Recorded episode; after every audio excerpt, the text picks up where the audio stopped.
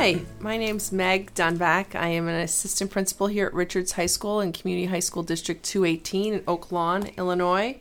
Uh, my job kind of oversees the teaching and learning process here at Richards High School, and today I'm here to talk to our chemistry teacher, Mr. Corey Wood, about his flipped classroom. Yeah, hello. Hello, Corey. Uh, the flipped classroom is something that a lot of the staff has kind of a is dabbling in the interest of, and I think some teachers are confused as to what it is or they're uncertain as to what it is, and so I'm just going to ask you a couple things, maybe pick your brain to go through the process so we can all learn a little bit from you. So, with that in mind, how would you define a flipped classroom? Um, well, I, I feel like a flipped classroom is one of those buzzwords that a lot of people have different ideas about. in in my class in particular, um, the way I do flipped is I've made lecture videos. Me and another chemistry teacher have made lecture videos, and we have put them online um, through edpuzzle.com, uh, which tracks their views and everything. And so it takes the lecture and put takes it removes it from the class. So in class we can focus more on labs and activities and doing the science because every every science teacher it seems like whenever you ask them, oh, why do you want to teach science? What are the important things of science? They never say the content. They say the doing science part, the critical thinking, the evaluating skills, all of those. But those take so much time, you can't teach. It's really hard to teach content and skills. So for me, I've removed the content and brought it to homework. So the kids watch the videos at home. We'll come back in class. We'll go over it a little bit, but then we'll apply immediately apply those concepts in some sort of group activity. Okay, so you teach different levels of chemistry. Have you yes. used or started with this flipped idea in all of those classes? Um, no. So I, I'm only flipping my honors chemistry class right now. I teach honors in AP. Um, and in AP, it's a little bit different. I, I've taken all of the lectures in AP and I've made videos, and the kids have to watch them. However, just by the nature of the content, it's a little bit more challenging. So this they do come in with more questions, and we do end up doing more traditional question answer style things. Um, but it takes a lot of the more background or easier to understand content, and I put that in the videos because the videos don't work well on very complex issues. On very complex or complicated issues, the students have trouble. Uh, it's just harder to convey information through a video than it is face to face. So in AP, I do lecture videos, but it's much more to kind of get the background information out of the way where we can really delve into the more complicated topics in class. In honors, however, um, I don't lecture in class at all. So it completely replaces the honors. Okay, so I guess that just makes me easily transition into a question I have about the student's role.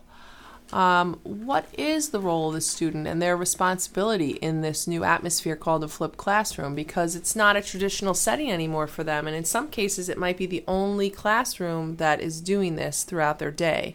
So, is there any resistance, and and what um, types of things did you have to do to put that in place for them to let them know, you know this is your responsibility in this course? Yeah, um, and that that is a, tr- a little that is one of the hiccups with flipped classrooms. It's not very mainstream, I guess you could say. It's not. I wouldn't say it's common.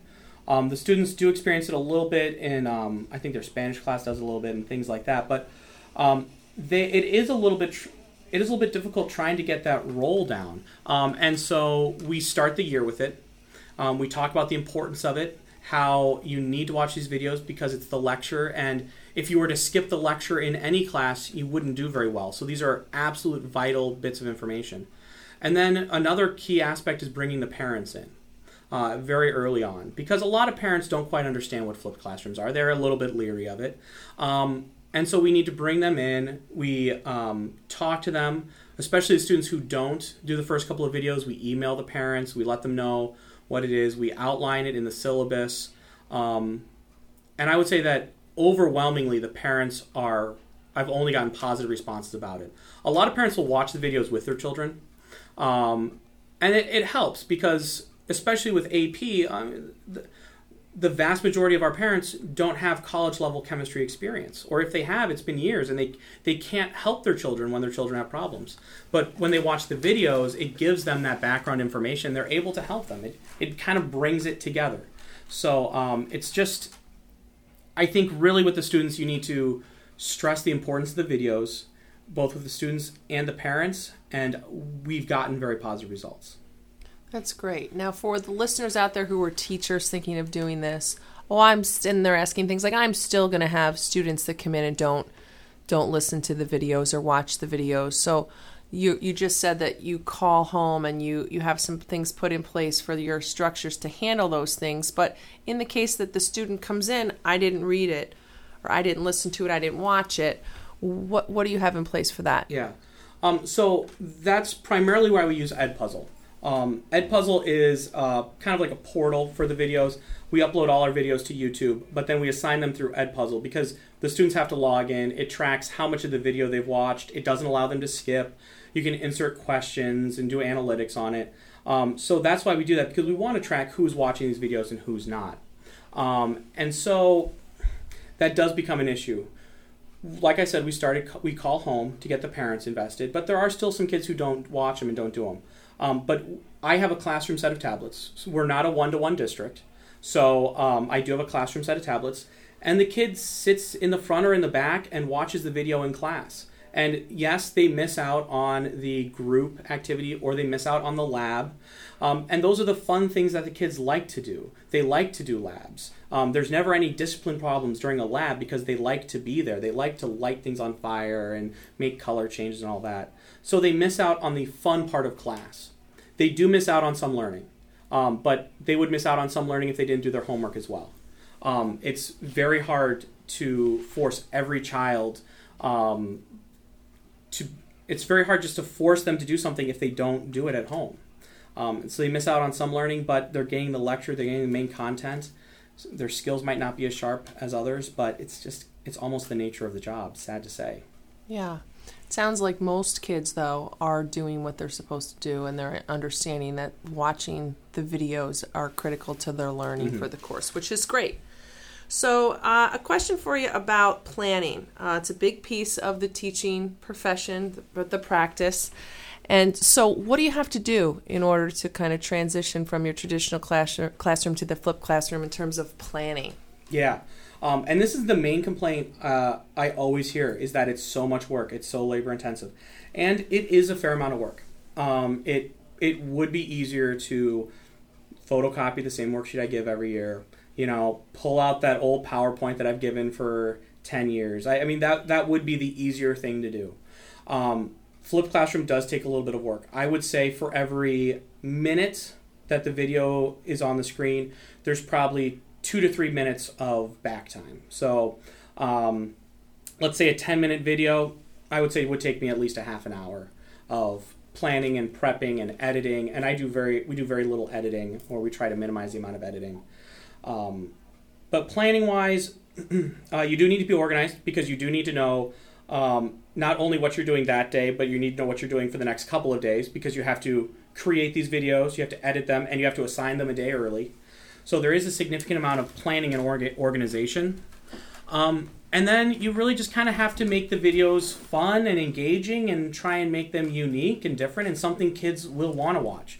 Um, something we've incorporated is green screen technology. Uh, we bought a green screen and we just, you know, do our videos in different settings. Things like that. Try to make it fun and engaging. So we're in about our seventh day of school, Corey, um, Mr. Wood. And can you can you tell me how it's going? Because you have started this. So how's it going yeah, so far? It's it's going reasonably well, about what we expect. I would say about 10% of the students aren't watching. Um, we've only done two videos. We're signing our third video tonight. Um, so about 10% didn't watch the first two videos. We I contacted the parents, um, and we got fairly you know positive positive feedback that they want to know what's going on. They want to know when the kids aren't doing their homework. Um, but I, I feel like we will probably maintain right around a five to ten percent amount of students who don't watch the video. So in my AP Chem or my honors Chem class, that's going to be between two and three a day.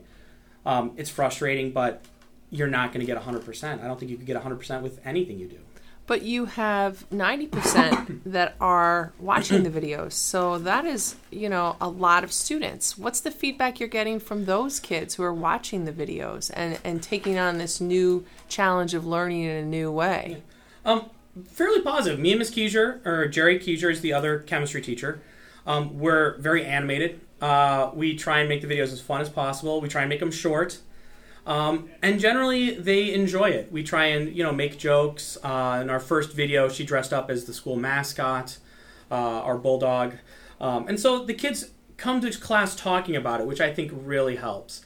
Um, if I were to put on a dry PowerPoint overview that was 40 minutes long, I think I would have almost no one watch it um, because these do have to be engaging inter- and interesting things. Um, but generally, the students seem to like the videos, and they like that if they have a problem, they can rewatch it.